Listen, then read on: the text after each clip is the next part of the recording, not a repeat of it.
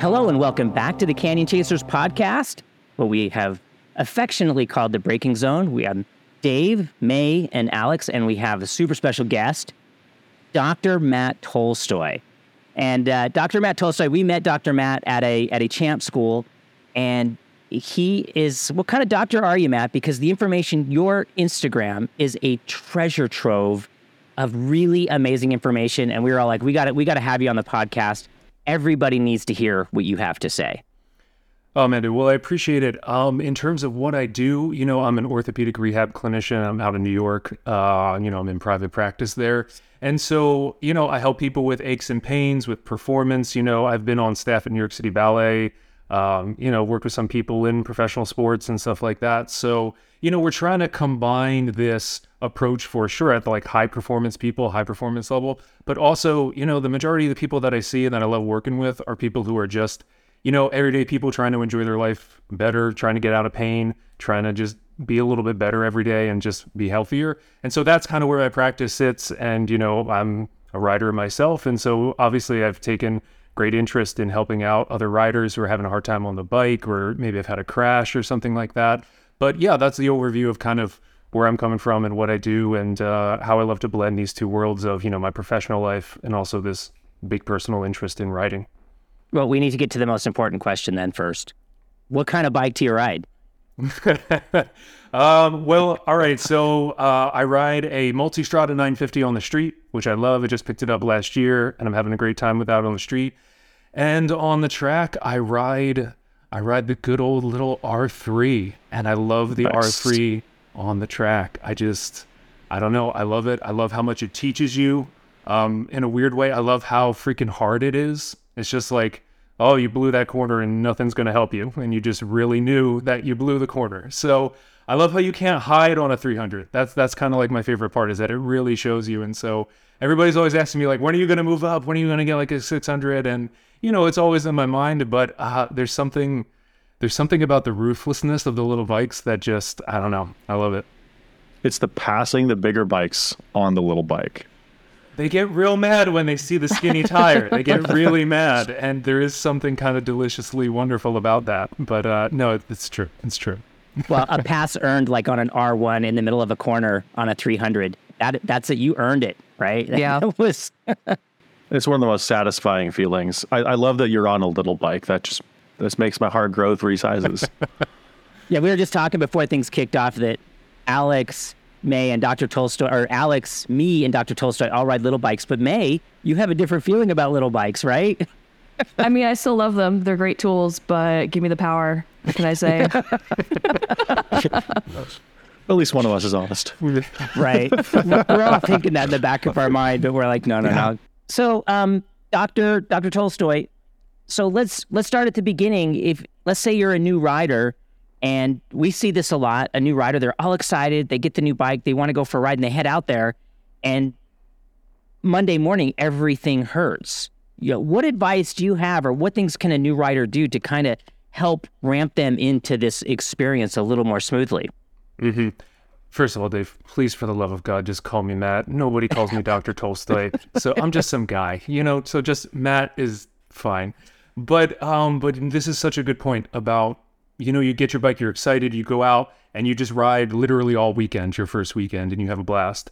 And then you have less than a blast Monday morning when you wake up and everything feels terrible because a number of things. First and foremost, riding a motorcycle stresses your body in very unique ways just because of the postures that we have to be in, the forces that get put through our body at different angles because of just the physics of riding a motorcycle. And then secondarily, a lot of people like let's say they've bought a bike but they haven't they haven't really kept up with body maintenance over time. They haven't been on a type of uh, healthcare routine or anything like that. You haven't moved a lot for a little while, and then you go and you do this activity that requires a lot of your body. Um, that's sometimes a recipe for disaster. You can get hurt. You know, I've worked with a lot of people over time who literally within the first couple weeks of riding, because of the unique stressors and demands that the physics of the bike put on you, uh, you know, had some injury stuff crop up. And that's that's just a bummer because we all remember like those first few months of riding, like where you first fall in love with this thing, it's awesome. And so if you would imagine, okay, you're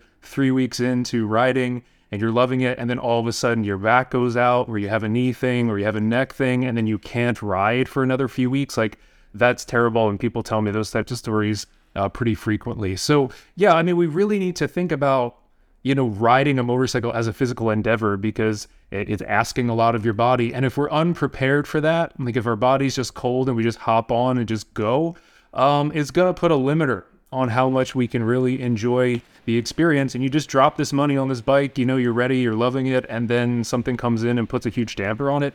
Um, that just that sucks. And so we want to try to avoid that by being more physically prepared for the bike. And Matt, um, you and I had talked a while back about how our body responds differently to to different types of exercises and different uh, things we can do to make ourselves better on the motorcycle. And you had come up with this really beautiful analogy of you know different things are the equivalent of like the ECU for the bike and things like that. Could you walk us through that real quick? That way we can kind of get an understanding of how different activities and different approaches to this to our, our bodies can impact ourselves on the motorcycle.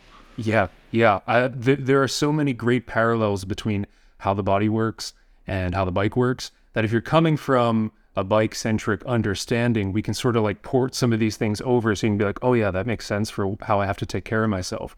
So the first thing you mentioned about the ECU, right? So it's like, it's like it, it programs and runs how the engine functions, like, right? Like everything about how that works is coming from that system. And what we can think about in terms of the human body, how we can, what we can say, like reflash the ECU or get things working from like what we'll call a top down perspective.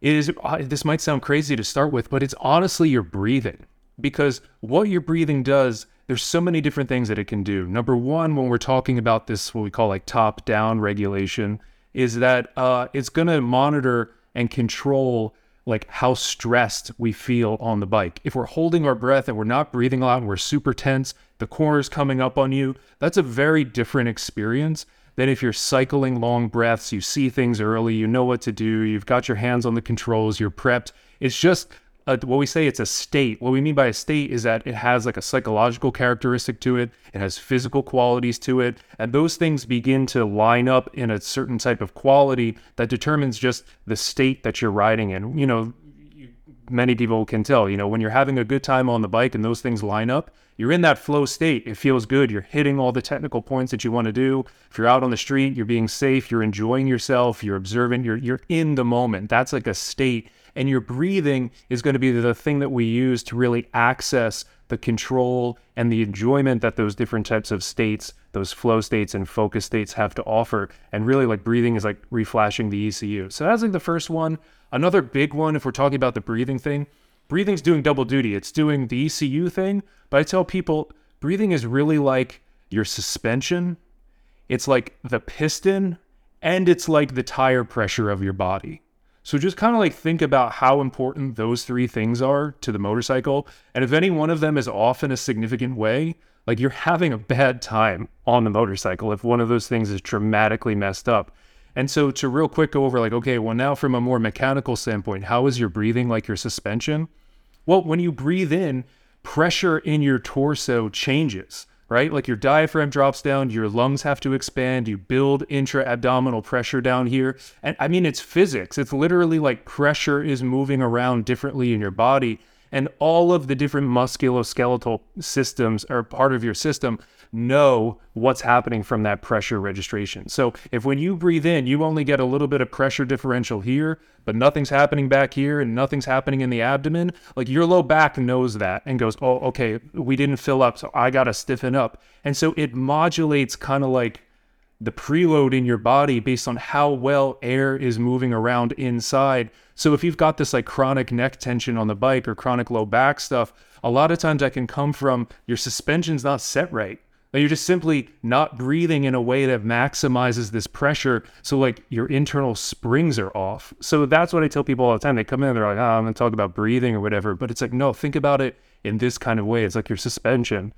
Uh, we mentioned piston Your diaphragm's got to pump up and down. That's what creates that. That's what creates that pressure. If it's only good at doing one cycle of that, maybe dropping down but not coming up super strong, we don't have a good exhale. We're leaving pressure on the table. We don't have that good pistoning action in the center.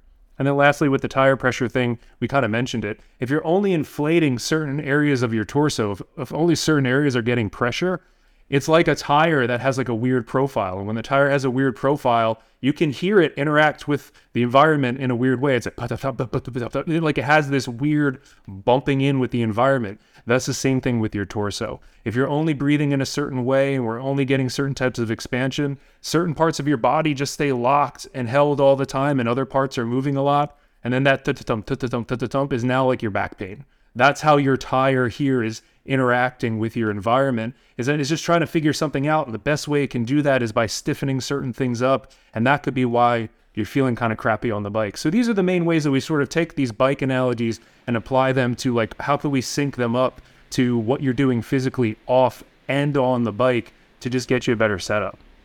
And you know looking looking back um, you know when i started riding super stressed out as much as i love the sport you know, riding in traffic for the first time, you know, down the down the freeway, super stressed out. Probably wasn't breathing very well. First time I started doing track days, right? Same thing, like new environment, a little scary.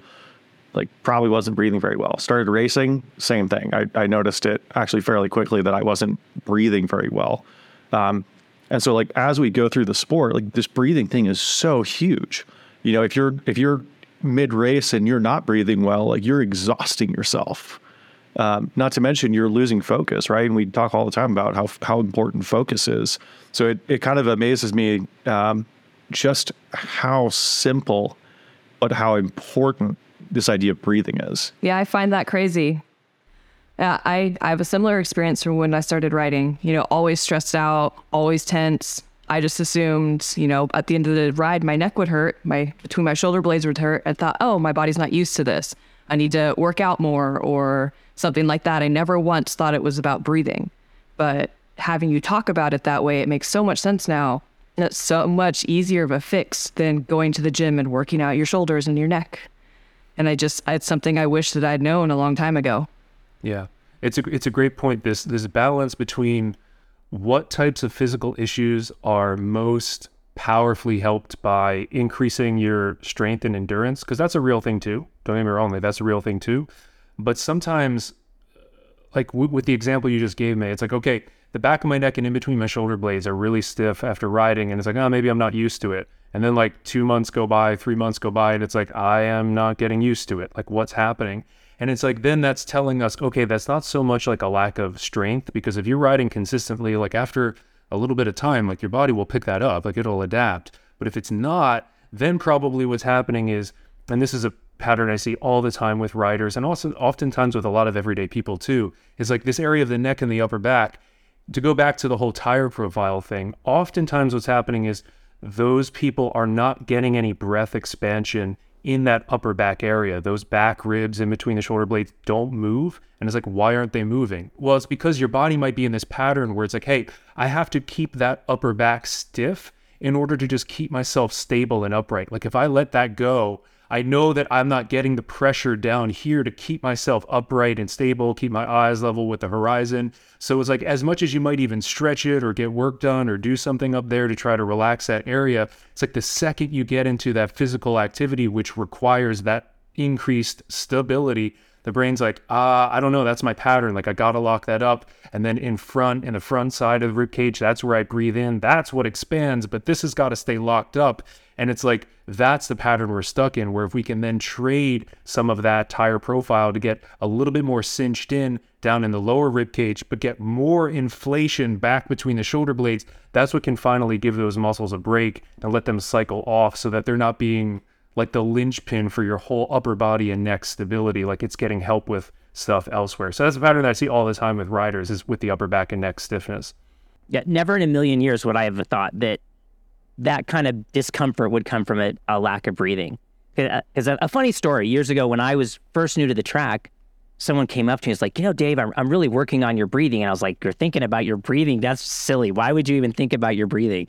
And then like six months later, I went up to him, I was like, hey, thinking about your breathing. Are you thinking about your breathing? It's amazing what a difference it makes. you know, but it's like it's incredible to think it makes these kind of physiological differences in a way that most of us would think are, are totally unrelated. It, the physiological thing is huge too, because people think even some people who kind of understand a little bit about how how like breathing a, in a certain way can be helpful. They're like, yeah, it kind of just like chills you out a bit and like you know qualitatively makes you feel a little bit better, but there's nothing quote unquote real or physical that happens, and that's just not true. Like there's a huge cascade of things that measurably happen inside your body when you breathe in these different ways in terms of like how your body releases stress hormone what we were just talking about uh, muscle tension uh, the balance in your blood between oxygen and CO2. If we're not breathing in an optimal way, CO2 builds up faster. And that's what makes us feel that we get the burning sensation. That's what makes us feel like we got to breathe more. That's what makes us tap out because we're not clearing CO2 well enough. And then that's what's going to cause us uh, these types of physiological problems. So it's really not just like, a cool groovy thing to do that's going to like make you feel relaxed. It's like that's this one tiny part of it. There's this whole cascade of like very real biochemical things that happen when you just learn to breathe with a little bit more skill. And matt we talked at the you know at the school um, about even timing of breaths like you know when we're exhaling and stuff and how that impacts what we're doing on the motorcycle. Could you talk a little bit about that? Sure uh, yeah, timing timing when we inhale, when we exhale can be huge, especially for what we're doing on the bike. Just because when we think about it, especially at the track, when we're really going for you know high amounts of, uh, we really got to eke out that last bit of performance, and the little changes are going to make a big difference in what happens. And what I mean by what happens is whether or not we stay on the motorcycle or not. Is that if we have this like uh, let's call it like a like a, non-synchronous breath pattern. We're just kind of all over the place, taking inhales here, taking short exhales here, and they're different lengths and they're different. They're just like chaotic and all over the place. The chance that we're going to get the thing tipped over and we're going to be right at the apex, and if we're in the middle of this chaotic breath cycle, the idea that we're then somehow not going to like grab a whole fistful of throttle instead of be super super precise with how we roll that on or if we're going to get more aggressive with the controls or any type of input and then do things that the bike is not happy with. That goes way up if our breath is all over the place for the, for a lot of the reasons that we just talked about. It's physics. If pressure is moving around differently and in different amounts through your system because you're taking these weird breaths, that's going to have an impact literally on like what your hands do or where your body placement is. Because if you have a, this like let's say big inhale on one side of your body and then you're going to try to uh, turn the bike into the corner, all that pressure is there. And it's kind of like it, it's hard to really compress and relax that side of the body. So if you're not exhaling when you're going into the corner, we're leaving a lot of biomechanical advantage on the table because if this stays super inflated, there's only so much that we can compress and get into that good position. I mean, you, you look at anybody who's dragging elbow in MotoGP, None of those guys are in an inhale phase at that moment. Like nobody has a full uh, lung on that side that's that's dropped down. Everybody is totally, completely exhaled at that point, just because again, it gets you into these postures that you need to really get to those higher levels of performance. Not to mention all the stuff that we've been really hitting hard here, which is your sense of focus and your sense of just control and mastery on the bike, because you're able to just you're with every long breath cycle you're sending messages back to the like unconscious like stress regulating parts of your brain like we're good. We're all right. You don't need that extra muscle tension. You know bring the heart rate down. Everything's good. But if we're kind of just taking these short chaotic breaths it is sort of giving feedback back to this part of your brain that is not completely under conscious control. It's telling it like uh, I don't know, something feels like it's like ready to happen. We got to be like tense. We got to be ready to go. And that builds up. Even if you're just doing that a little bit every lap, let's say every corner, you're just leaving a little bit of that response inside the system. Okay, well, how many corners are in a lap? How many laps are you doing in a session? You know, that's gonna that's gonna catch up to you. The same way that if you take one tenth off in this corner and then another tenth off in this corner, and then that adds up to a couple seconds off your lap time this can kind of flip around on you and be like, I'm building up this sort of uh, chaotic stress response one one tenth at a time if we're not really exhaling through the corner and then taking a nice inhale as we drive the thing off. So Matt, we talked a lot about breathing now um, and how that's kind of the equivalent of our ECU. So walk us through like let's start talking about physical fitness and specifically uh, flexibility versus access. Yeah, yeah, yeah. This is this is a big concept for people because these words, you know, in like healthcare, fitness, media get thrown around a lot, and people think they mean the same thing. Um, and it can be helpful to understand some of these some of these crucial differences between the terms, just because it's not just about the semantics of it, but it's also about it, it clarifies what the goal then is. Like, what are we trying to do? You know, that it, sets it out a little bit more clearly. So we talk about flexibility from a classic definition standpoint. Like, what flexibility is is what your what your tissues and joints are able to achieve when you stay totally relaxed and like somebody else moves your body around. So it's like you lay on your back and somebody stretches your arm into different ranges of motion. When you're totally relaxed, you're not doing the movement, but some other force is moving you.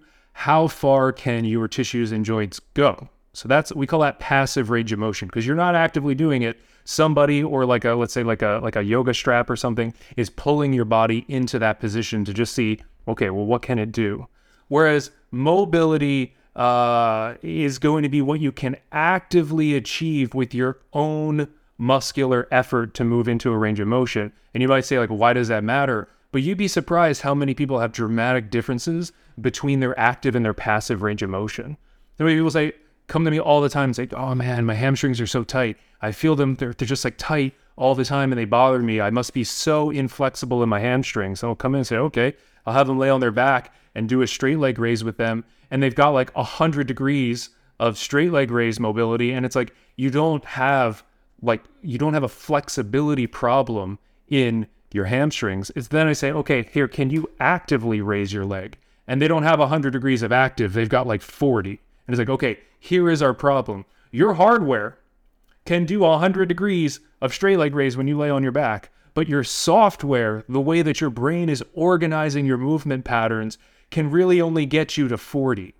So, sure, I believe you that you feel tense there and that this is a problem area for you, but it's not because your hardware can't get into those positions. It's that your brain doesn't know how to coordinate an efficient enough strategy to get you there. And so it, it, it maxes out at 40 because it's just like it's pulling on muscles that don't have good leverage. Uh, we're maybe not integrating well with some core pressure with your hip and your leg muscles. And so there's this there's this uh, dissonance between that pattern and says, oh, I can only give you 40. And that's a very different solution than somebody whose passive straight leg raise is 40 degrees and their active straight leg raise is 35. It's like, okay, we might now have an actual limitation in the hardware. Maybe you've had surgery, maybe you've had injuries, maybe there's something going on that is more mechanical in nature.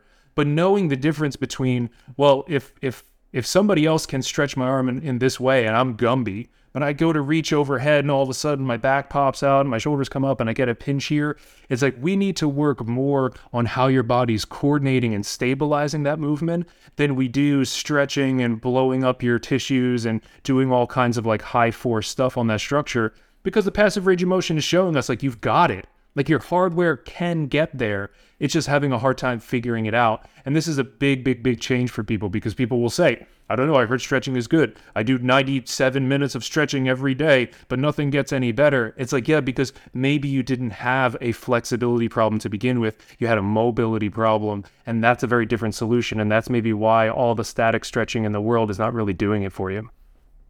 How does one approach a mobility? How does one fix that? When somebody has a mobility problem, but their hardware can move really well. All right, what's happening? Essentially, what's happening is we are mismanaging tension in the body. Because when you actively move into a range of motion, something has to be free enough to actually let go and stretch.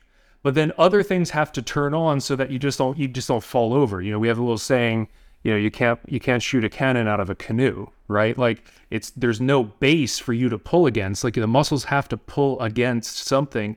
And if you go to raise your arm overhead and your brain registers, uh, I don't have the stability in these segments of, let's say, the rib cage and the core and the low back underneath the arm. It's like, uh, I don't know how to let that go. So just kind of generally tense everything up so that we don't, you know, get the shoulder into a position that then could get hurt or overstretched or something like that.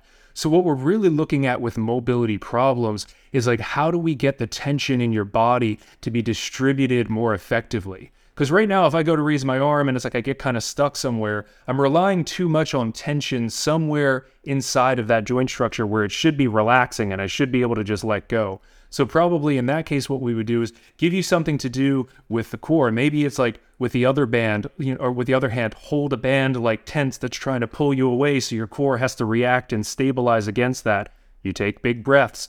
Then you reach overhead several times and feel the difference between, okay, can we sync up stability here with then more relaxation up top so that we're not trying to drive the whole thing from the shoulder itself?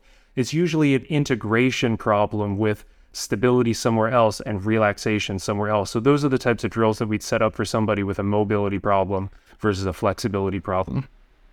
So where do these type of issues come from? Is it an injury related thing? Is it like in your mind? Like, where does this come from? It can it definitely can come from injury because when we have an injury and something hurts, it changes the way our brain organizes muscle tension in that area. And it makes sense because if you fall and separate your shoulder for a period of time, it will hurt if certain muscles around that shoulder contract at the right time with the right force because it's pulling on something that's injured. And so your brain goes, whoa, I got to detune some of this stuff here. We, we have to reorganize. This goes back to the ECU thing. Like we have to reorganize how power is expressed through this area because if I give you full throttle on that shoulder muscle on a separated shoulder, it's going to separate even further. And so the brain recognizes that. And as a self protective mechanism, it says, okay, okay we, we got to reshuffle the deck here. What's happening?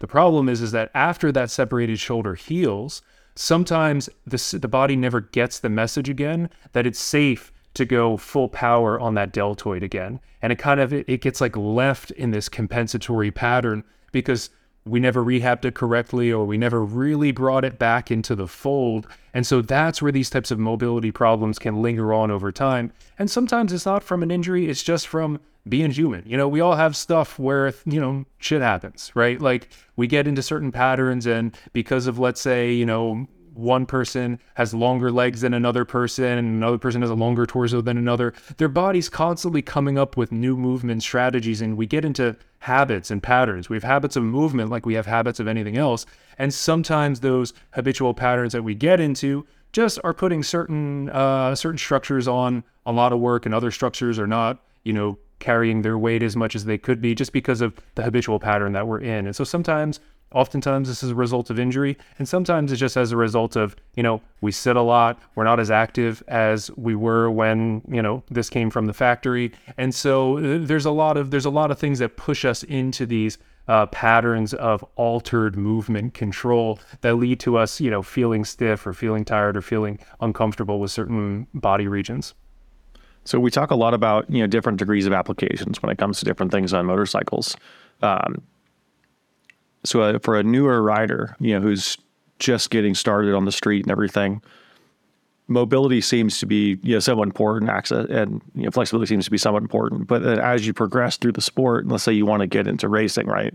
It's like the MotoAmerica guys. Like, how important is this ability to access um, these different ranges of motion to someone at that level versus someone who is a newer rider? The degree of application will absolutely be different. Because hey, if you go on street rides and you know you're not going to the track, you're not racing, you don't need to, like we said earlier, you don't need to figure out the exact body position to drag elbow or something like that. Sure, to to go for a great uh, weekend ride for a few hours and not feel like crap afterwards. Uh, the types of physical things that you need to do are definitely uh, less involved than the things that somebody at the MotoAmerica level needs to do. Just because the things that the MotoAmerica people need to do physically on the bike are just way more extreme than people who, let's say, just want to have a good time riding in the canyons or something like that. So, just like with the technique application of it's all the same thing, we're just talking about like where on this bell curve do you do you live? Um, it's the same thing with with with uh, body control and body awareness and mobility and everything like that. You know, you just need enough to not feel terrible. So if that means that the amount of hip flexibility you need is just like 15 to 20 percent more than it, than you have right now, that's totally fine. It, it really just it just needs to suit what your goals are and what you need to do. You know, because more isn't always better. You know, uh, better is better. You know, and so sometimes better for somebody means oh, you just need a little tweak here or there, and then that's good enough. And then as your goals change, that that application can change. But it's just like the it's just like the technical application of motorcycle riding skill. It's all the same thing. Like you need to be able to rotate. You need to be able to control and breathe.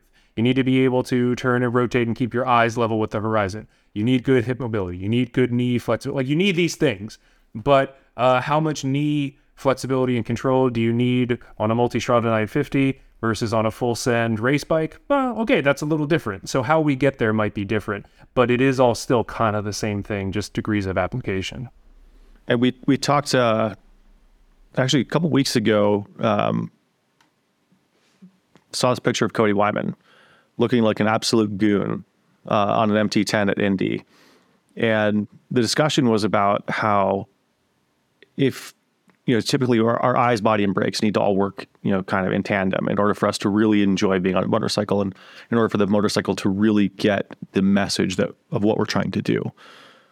So if our body is preventing us from working with our eyes and brakes, right? If we have to fight that, we have to be really good with our eyes and brakes to make up for that. So it kind of sounds like Matt, what you're saying is get your body to a point where you're at least not fighting what you're trying to do, right? If you can get further than that, great. But get to a minimum, like try to get to a point where you're not fighting your eyes and brakes. That's such a great point because that principle is true. It's like a it's like a fractal. Like it's true at a low level, then it, then as it goes up, it's true at all of these levels of the system. So if we're talking most like most zoomed out of eyes, body, and brakes, and if you don't have one of them, the other two are really going to try to make up for it. This is this is also true inside the mechanics of the body. So to then go in on let, us say eyes a little bit more, um, you'd be really surprised with how many people's eyes and body um, are kind of fighting each other a little bit. What I mean by that is if you think about all the things our eyes have to do in terms of being able to move quickly, in terms of being able to move with your head and with your neck, as well as stay steady and let your head and neck change and move. There's a lot of these really complicated patterns that your eyes have to do in relation to what your body does. And a lot of times, what I'll see with people, um, particularly track riders and racers, again, who are looking for these high levels of performance, is that we'll get them in one position of their body and neck and head ask their eyes to do something and there there gets to be all of this like discombobulation in their system they'll get dizzy or they'll lose tracking like i'll you know move my thumb and all of a sudden there'll be the, these shudders in their eyes because these are areas that are not integrated between their vision and their body and so that's just a that's just an example of how your eyes and your body can sort of be on different pages. But the same thing applies with the rest of your body. Maybe maybe your upper back and rib cage can rotate really well, but you have like no rotation in your hips and you're trying to get off the bike and all of a sudden now your system's fighting and you can't get it you're going to over rely on other things. So this idea that all of these different systems of the body and then the different systems of technical application on the motorcycle all like are interdependent and when one is not really working so well the others kind of go into overdrive. And listen they don't everything doesn't have to be perfectly even but like you said if there's a huge difference in how you feel between one skill set or one area of the body and the other, um, that difference is going to be really hard on some part of your system. And that if we can get that off the table, now you can just have more of your energy and focus devoted towards technical application, not just trying to not fight yourself. Now, I've, I've been watching, probably like everybody this winter, uh, Drive to Survive on Netflix, right? The, the Formula One documentary. And if you're not watching it, it's great fun. But it's, you look at these guys, and they're just driving a car, right? Which is way easier than riding a motorcycle. They're just driving a car. But the amount of physical exercise, they are effectively athletes. They are, you know, the physical training, not only like with the little poppy things they hit on the wall to hit the yeah. colors, you know, to, to speed up the eyes, the flexibility. The one that blows me away is like the weights on the neck. You know, they have these big heavy weights on the, and, and I am continually impressed with how much more should we be doing on a motorcycle where we are 30% of that equation? We're not just a passenger in a car trying to hold on. You know, we affect how that motorcycle moves based on how we move on the motorcycle. That's per like that's it. Like that is that's so that's so it. So when we're talking about yeah, flexibility, mobility, and and the things that you mentioned with the weight on the neck, just like the strength endurance, the ability of our tissues that uh, are going to be repetitively put under force during the activity. Like these are all things that need to be uh, lined up so that we so that we can change the way the motorcycle moves. That's really, I mean, that's really such a great way of saying it because if if you think about it this way, it's not even just so much the way the motorcycle moves is going to put stress on our body. And, and like we said in the beginning of the conversation, if we're not prepared for that, we feel badly on Monday. That's the tip of the iceberg. After that, like when we start to try to get more and more technically proficient and we try to do and achieve more on the motorcycle, it's not just, oh, you feel bad. It's also like you can't get the thing to move right because you can't move right. Yeah. And so these types of things of trying to figure out, okay, what what system of my body or what segment of my body is not allowing me to let the motorcycle move right? Is it hip flexibility? Is it rotation? Is it breathing? Is it neck? Is it vision? Is it shoulder stuff? Like all of these things are on the table. And so we really need to think about it not just from not just from like a qualitative do I feel good or not feel good because those are also super important too. Listen, it's a hobby for most people. You're supposed to freaking enjoy it, okay? But number 2, it's also like it's going to change the way the motorcycle behaves in a much more dramatic way than the way a car moves. And that that's just such a good point. And so this is where it's like if you haven't really thought about, you know, upping your game when it comes to your physical abilities, try to think about it this way. Like you said, you're 30% of that equation. How you move is how the motorcycle moves, and how you don't move is also how the motorcycle doesn't move. And so we, we got to start to tie these two things together to get the most out of the hobby. It, one of the things that really strikes me too is you know that that how you move thing is your muscular strength and endurance is so important in this sport. You know, especially your core, right? Uh, not only your ability to you know flex and rotate your core, but just the stability there. Because if i'm if i if my core is not stable right as i'm coming into you know any corner on the street or on the track i'm going to have a bunch of weight in my hands that i don't want mid corner i'm going to be holding on the bars as i exit the corner. And all of a sudden how i'm moving putting all this weight on the bars as i'm you know mid corner when i should be no weight on the bars that's going to dictate how the motorcycle moves. All of a sudden i'm going to be either fighting the motorcycle for direction or it's going to kind of do its own thing or it's not going to steer. You know, we hear it all the time, like, "Oh, my motorcycle doesn't steer; it must be a suspension issue." No, it's probably just that your your core is not activated and you have a bunch of weight in your hands. Yeah, that's one thing I've noticed from teaching females, May, is that men tend to really rely on the hands a lot, right? And and females who tend not to have that upper body strength seem to be better at using the lower body and the rest of their physiology more efficiently, which is a really fascinating dynamic between these two demo, the two demographics. Well, I mean, yeah, as far as just biology, that's how women are built. We have more strength in our legs than we do our upper body. So, you know, for me, my the strength in my legs has never really been an issue. It's just I've always felt it, you know, in my arms and in my back, and I've had to train that a little bit more. Um, it's I guess I've trained stability in my legs, but as far as strength in my legs, I've never really had to worry about that.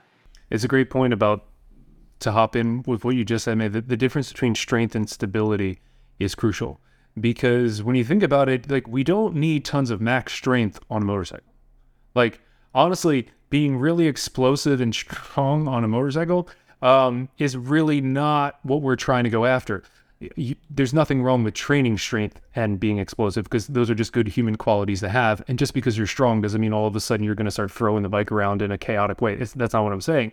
But I'm just saying, like, how we would prioritize, like, how tall is the bar that represents our maximum strength training in our overall picture versus our stability and endurance? It's like it makes up a smaller portion if our goal is to perform better on the motorcycle. And this quick difference between strength and stability that I think is also important is stability doesn't mean rigidity. It doesn't mean like not moving.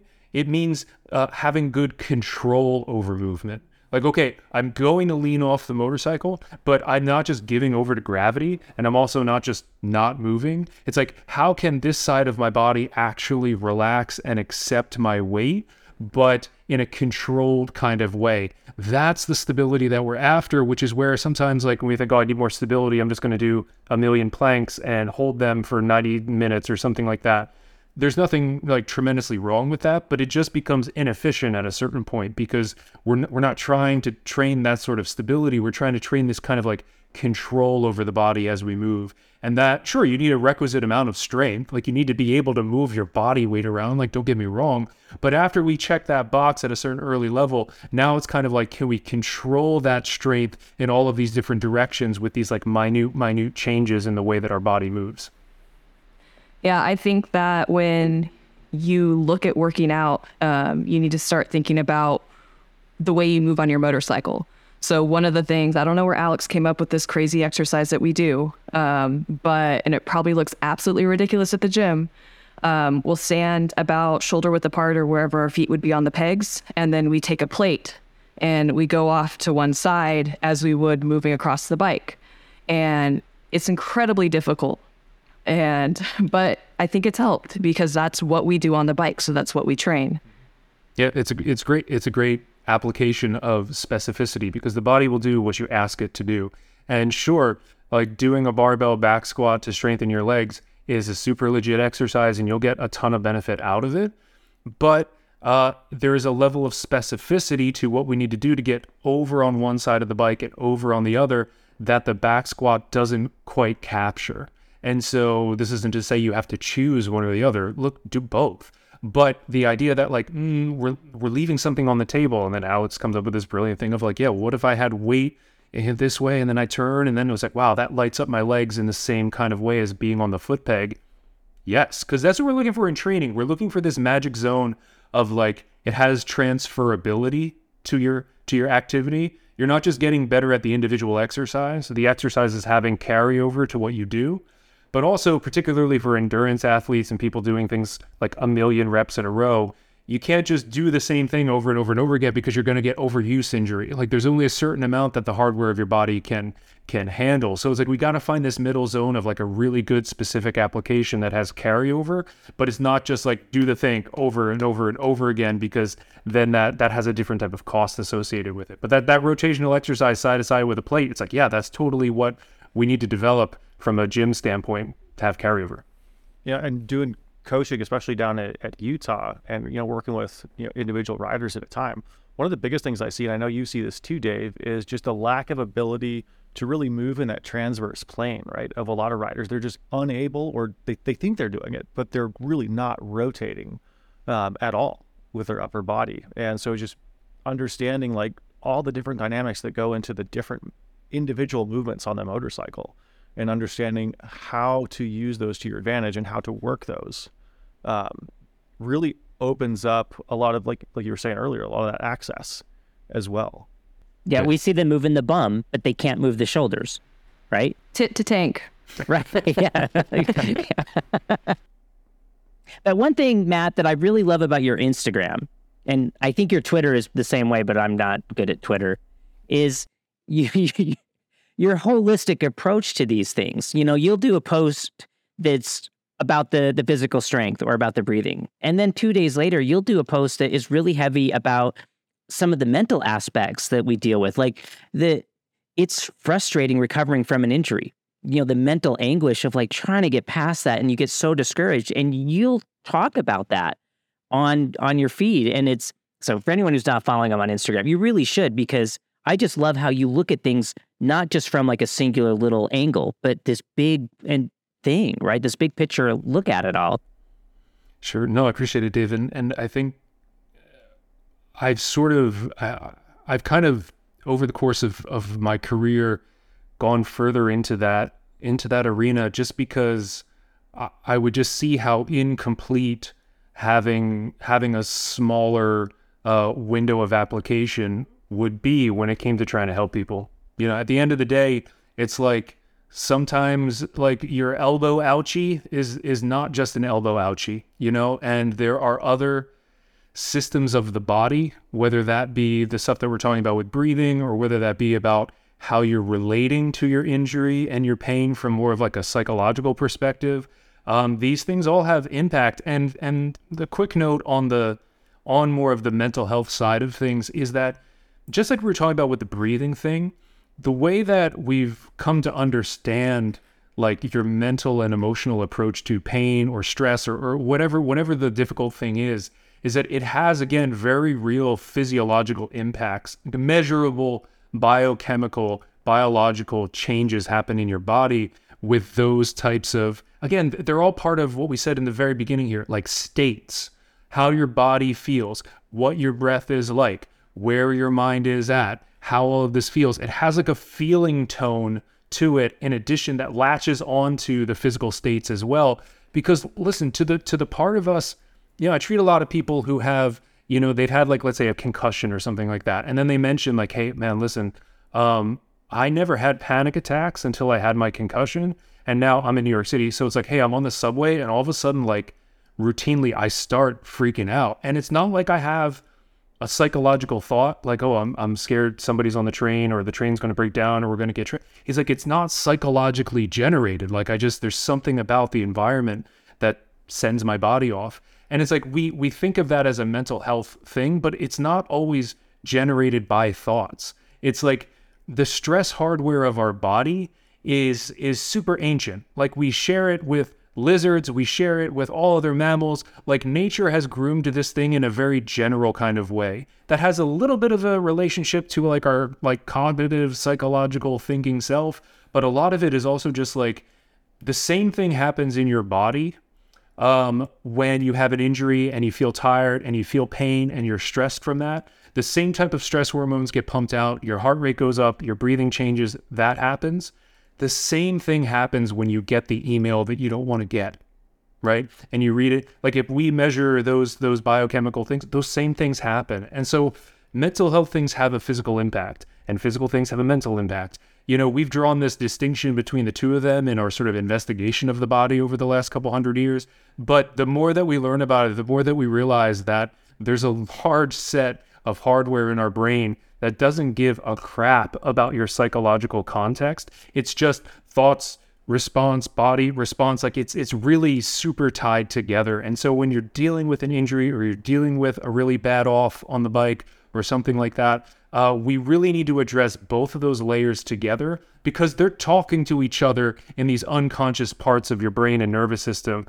That when you get on the bike and go to reach for the lever, and there's something about your hand position that kind of makes you get startled again because that was the position your body was in when you had the crash. It's like, yeah, we can only do so much cognitive work on that. Like, we need to have the body and the brain talking to each other in a different way. And so, this is just something that I've come to uh, explore a lot more with people. Uh, there are different approaches that I've sought out to get trained in to be able to help people on that front because it's a huge area of overlap that I think, particularly writers and particularly people who have, again, had life threatening situations happen to them or really close to life threatening things happen to them, we can't just be like, oh, your neck's good. Like, see ya. Like, hey, listen, if it, if it is just your neck and it's just your neck, that's a great day and I'm psyched for you and we want to get that better. But um, more often than not, it's not just your neck when you've had one of those situations. And in order to really make sure that you get back to where you were before and maybe even better, uh, we, we just have to address all of these layers together. And that's just a huge part of what I do because it's just how the human system works. You know, it's not just a nice idea. It's like this is how we're wired up. And we've come to learn about that um, as, as biomedical science has uh, evolved over time. This holistic approach is super, super important, um, especially in the you know the age of specialization where I go to the doctor with a shoulder injury, and depending on what type of, type of doctor he is, I get a different, you know, synopsis of what's wrong, a different diagnosis. So I go to a surgeon, he's, oh, well, clearly you need reconstruction. I go to a physical therapist, oh, well, you just need to do this, this, and this stretch. You know, I go to a, you know, insert X here, you'll get Y response there. And one of the things that um, I've been working on lately is that you know I, I uh, have been learning more about how the brain deals with trauma um, from totally unrelated to motorcycle issues, but pertinent to this conversation because having a bad off is a traumatic experience. And how your brain processes that is not just a, a mental thing, it's a physical thing, like how your brain actually rewires itself um, internally to deal with that trauma. So, my question for you, Matt, is say I'm a rider that just had a really bad off, whether it was on the street or on the track, what advice would you give me to get over that or move forward as best I could? this is such this is like such an important conversation for riders and for, for people in general because what you know what you're saying alex is so true in terms of our evolving understanding of of trauma is is so different from what people like just think of it you know commonly in reality now if you think about it post traumatic stress disorder was not an official psychiatric diagnosis until the mid 80s. Like the mid 80s was how long it took for us to have like a systemized diagnostic criteria to be like, oh, this is this is a thing. Like there are long-term physical and behavioral changes that happen in people who have had these types of events happen. It took until the 80s to even get there. And then even then it was a really, really uh, rigid definition that just did not fit some of these things that we've come to understand about how the brain and the body uh, respond to uh, really difficult and again, you know, uh, potentially life-threatening situations. And so, if you've had one of those events happen where you notice that just some of these responses are happening inside of you, th- there are certain things that we want to start with. Number one, we want to start with trying to understand more about the contexts you're in when these responses happen. So here, I'll use myself as an example because uh, I was riding around Harriman Park um, back in 2018, and uh, I hit a deer when I was on when I was on uh, when I was on a motorcycle. I was fine. Like gear did a great job. I was only going like 40 miles an hour. It was just one of these like blind turns. I turn around, and the thing just kind of in a split second jumps out, and I had a bit of a bad off with it. Um, but I could tell when I sat on the motorcycle again, once I got back on the motorcycle, there was something about looking down at my hands that if I really paid attention to what was happening in my body, uh, it made my breath get really short. I kind of got like tense. My neck sort of started to do something. I kind of felt something in my stomach. And there was just something about looking down at my hands that started that response. And so there are these little things that, you know, what makes a traumatic experience traumatic is oftentimes too many things happen too fast and your body just can't catch up. And all of a sudden something really terrible happens and you have to like figure something out in order to save your own life or get away or do something. And so these unprocessed like steps in the event can sometimes be still holding on to this life threat charge that then maybe there was a moment when I was about to, you know, hit the deer where I kind of had looked down at my hands and that was just tied up with something real bad is about to happen that I don't want to happen. And so what I started to do was I would get on the bike and then I would just kind of look down at my hands and at my hands, feel a little bit of that like stress charge show up in my body. And then just kind of like what we said at the very beginning of this conversation, take long cycles of breath feel my feet on the ground, register that I'm good. You know, look around, let my vision, peripheral vision expand. When we get stressed, we can become narrow vision. So the idea is to feel the hands, but to now have it in the context of all these other less stressful physical experiences so that the brain can begin to re record okay, that's actually not a thing that we need to really be on alert about. It's just your hands looking down. Okay, and then the next step, the next step. We got to find the ways in which your system's getting pushed into that quick response to, oh man, I'm under this life threat. That's happening quickly and unconsciously. And so when we start to unpack those things, that's where we can that's where we can go. But the crucial thing from a practical standpoint is take things really slowly because the whole point is that they're happening fast and automatic. You can't just go like, oh, and then I get on the bike and then I jump and then I rock. It's like, no, no, no, no, no, no, no. We got to take it step by step and catch something that maybe at the speed of life you wouldn't really catch. Like if I just got on the bike and turned the key and got going, I might be, you know, half a mile down the road before I realized, well, my chest feels kind of weird, or like I notice my throat feels a little tight. When actually the moment that happened was something about looking down at my hands was a deal. So you got to go slowly to begin to unpack these things. And it also, especially if you've had a really, really tough situation, you don't want to go too fast because sometimes that can lead to uh, some sort of uh, panic response because the body's like, whoa, I got to get out of here. This is like A, B, C, D, and I know how this sentence ends because I've been here before. And then the energy of it is too strong. So we got to meet this zone of where you like feel some of that stress response come on, but it's manageable. You can kind of just watch it and kind of be with it and kind of breathe, start to notice other different types of physical experiences that are not the, the stress response. It's that Goldilocks zone of enough to feel the response, but not so much that it's again like overwhelming to your system. And we just chip away at that over time, the next step, the next step, the next step. And then that's how your body catches up to oh, I made it through and I'm good. Like we can we can close the tab on that. That sentence now has a period at the end of it. So know that was a bit of a that was a bit of a deep dive on that, but I mean, does that make sense, or do you guys have like questions about that part? Well, it's it's an interesting topic too because not just the threat response, but also the adaptation to like a long term chronic injury. Alex and I are both veterans. Both of us have the same veteran kind of injuries that every veteran seems to get. Well, yeah, and the back has your back ever been the same, right?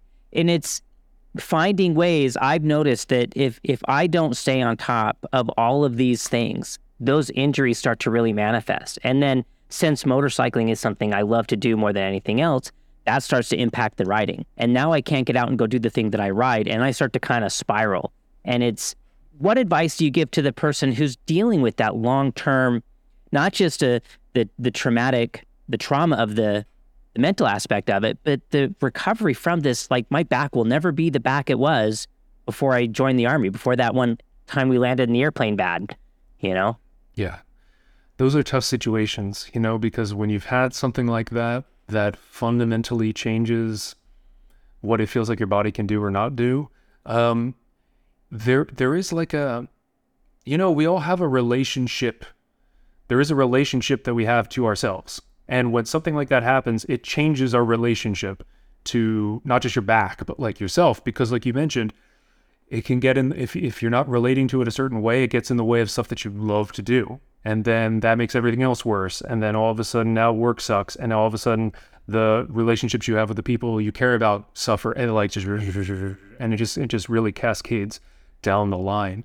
So if you're dealing with something like that, like an injury or some sort of physical condition that has, you know, just fundamentally changed your life, I think you hinted to it, Dave, is that we got to find our ways to maximize the things that I mean, it sounds it sounds ridiculous because it's like duh, but you, you'd be surprised how many people don't do this. We have to find the ways that meaningfully maximize your positive experiences, and we have to prioritize them to, to use your example, Dave, if riding really is that for somebody, but we let certain things get in the way of it that maybe don't need to get in the way of it. You know, if there are certain things that we're not scheduling intentionally, or maybe some of the things we're talking about today, you love riding, uh, but sometimes if you ride without doing enough physical prep, uh, you can't ride for another two weeks okay, then that means that we got to prioritize doing some of the physical stuff so that that doesn't get in the way of your riding, so that then that doesn't become one of the pillars of positive support in your life. Now suddenly gets compromised because I didn't intentionally do some of the mobility stuff that I know if I hit that a few times a week, I'm good to go. We got to figure out how to structure the choices you make on like a daily and weekly basis to make sure that we shore up and keep a level of protection around the things that are really working for you. Because those types of resources that are like bolstering and holding up the positive aspects of your life, we just really need to identify what they are so that they don't just happen by accident. You know, like, oh, I'm having a great day, and then like I have no idea how I got here. It's like, wow, that's tough. It's like because now we can we can't replicate that. You know, we we can't intentionally design things around making that happen more intentionally instead of just when the stars align and all of a sudden now I feel kind of sort of better.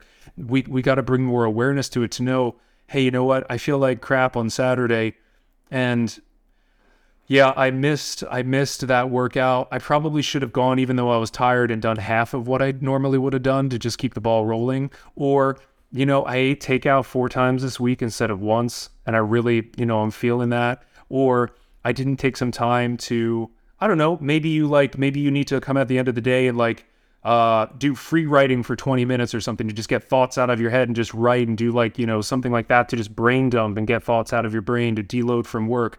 We got to find these like little actionable habits and patterns that you can build that then put a level of protection around the things that support the good stuff going on and then be working with some sort of professional to be like, okay, how can we then achieve what we want to achieve on the injury front?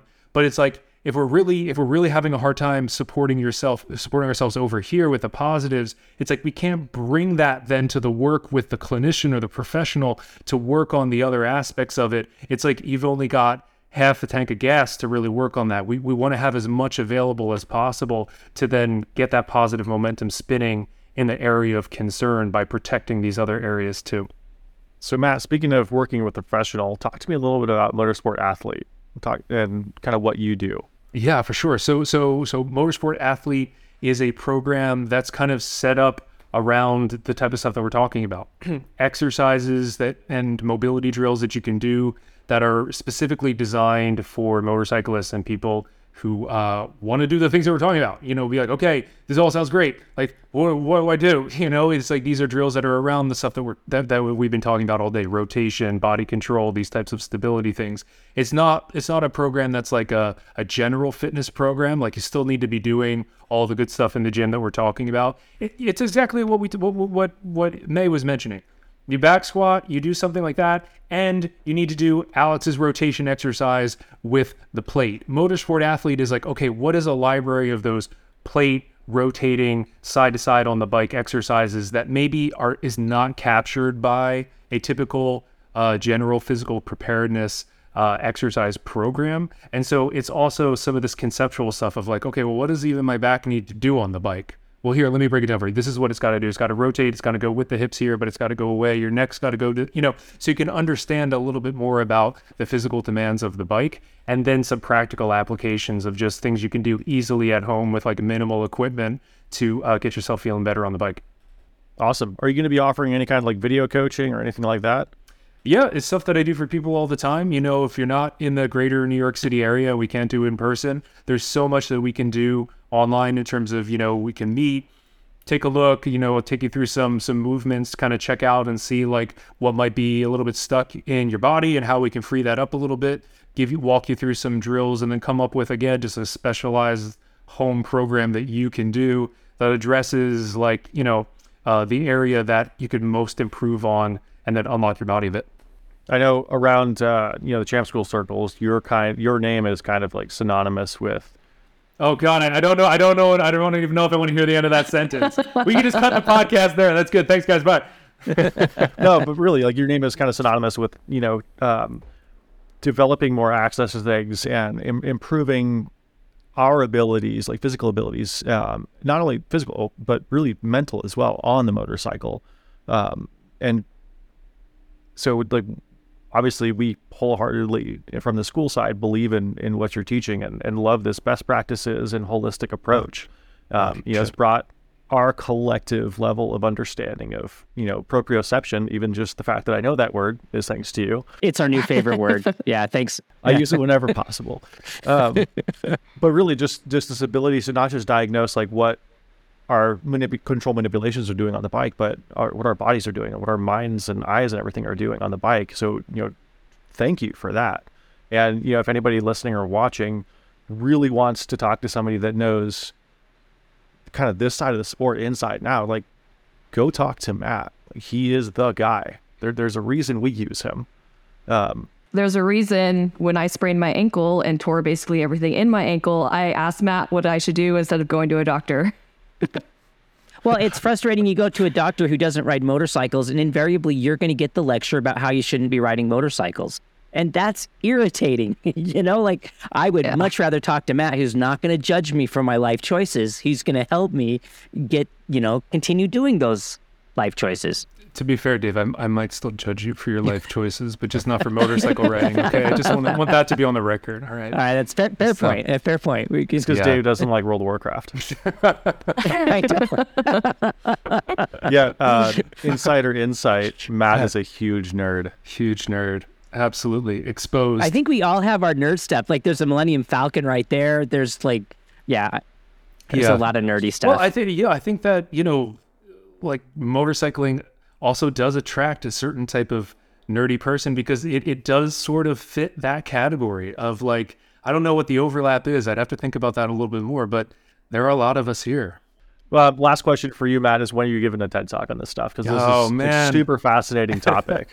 like they need to get you on the, the list. I know that would be that would be cool. Just well, also just because you know r- riders in this in this realm of of the things that cluster with the sport, um, you know, we're just like underserved in this kind of way. If people were just like, I don't know, just get on a bike, and then most people are even like, oh, riding a motorcycle is a sport, like, and it's like, have you like because they haven't been on a motorcycle, and there's just this there's just this complete disconnect between how we can be more intentional about taking care of ourselves in order to feel better and perform better on the bike. And it's just such a huge area of opportunity uh, for riders to take advantage of. And then I think really where the magic though of it comes is that when you start to get your shit together in order to be better on the bike, like your life also just gets better. Like nobody has ever gotten into shape and been like, "Man, I wish I didn't do that. That sucks." It's like you feel awesome. Like life gets better. You become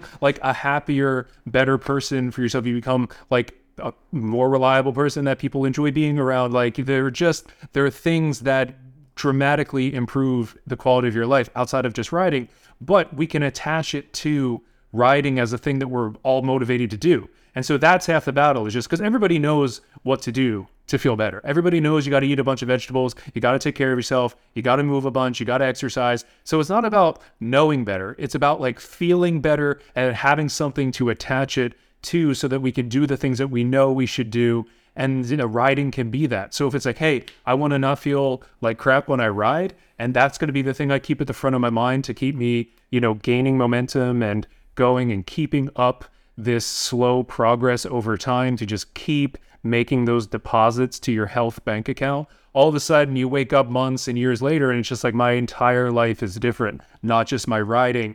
And that's really uh, that's really the thing that matters is because it's um that's huge. That's huge. And nobody who has ever done that has ever been like, I wish I didn't do that. So uh, it's a great idea. And specifically for like, you know, the for any veterans listening or, or watching this, um, I know Dave and I feel the same way. Like motorcycles have been the biggest um, source of therapy. Yeah, it's, it's a very real thing. Um, not only just for the mental side, but like you're saying, Matt, like the physical side, everything. Like getting on a motorcycle and then trying to get progressively better at motorcycles has kind of made me, forced me into trying to get progressively better at life and, and Yeah. being a person. Yeah. So Yeah, there's there is a lot in that little sentence there, Alex. Yeah, it's the the connection between motorcyclists and veterans is pretty profound. It's it's yeah, we should do like a whole like veteran episode where we talk about a lot of these issues I am the because perfect person to talk about this with. right on. Who? Uh, buddy Dave? of mine, Dave. Yeah. There's another, Another Dave. Dave. Another Dave. We need Another more Daves. It's, there- there's just not enough of us. we need only there were more Daves. Well, Matt, how can people find you? Uh, well, like you mentioned, I'm on Instagram at Matt Tolstoy. So it's M A T T T O L S T O Y. It's all one word, no underscores or anything like that. Just at Matt Tolstoy. Um, like you said, there's my stuff there. My contact info is there. Uh, MatthewTolstoy.com is my website. That'll also have ways that if you wanted to, just first of all, read more about what I do. But then there's also, you know, a contact form that'll have uh, your ability to reach out. And yeah, for anybody listening who just you know, you have questions about this stuff or whatever, and you just want to, like, I'm always happy to chat about this thing. So just drop me a message or shoot me a DM or something. Um, you know, we need to be having more of these conversations, and writers need help and stuff like that. So feel free to reach out on either of those, the website or Instagram. And uh, yeah, would love to talk to you. All right. Thanks everyone for tuning in, and we will see you next time on uh, the Braking Zone. Ciao, everyone. Thanks, guys. Bye. See ya.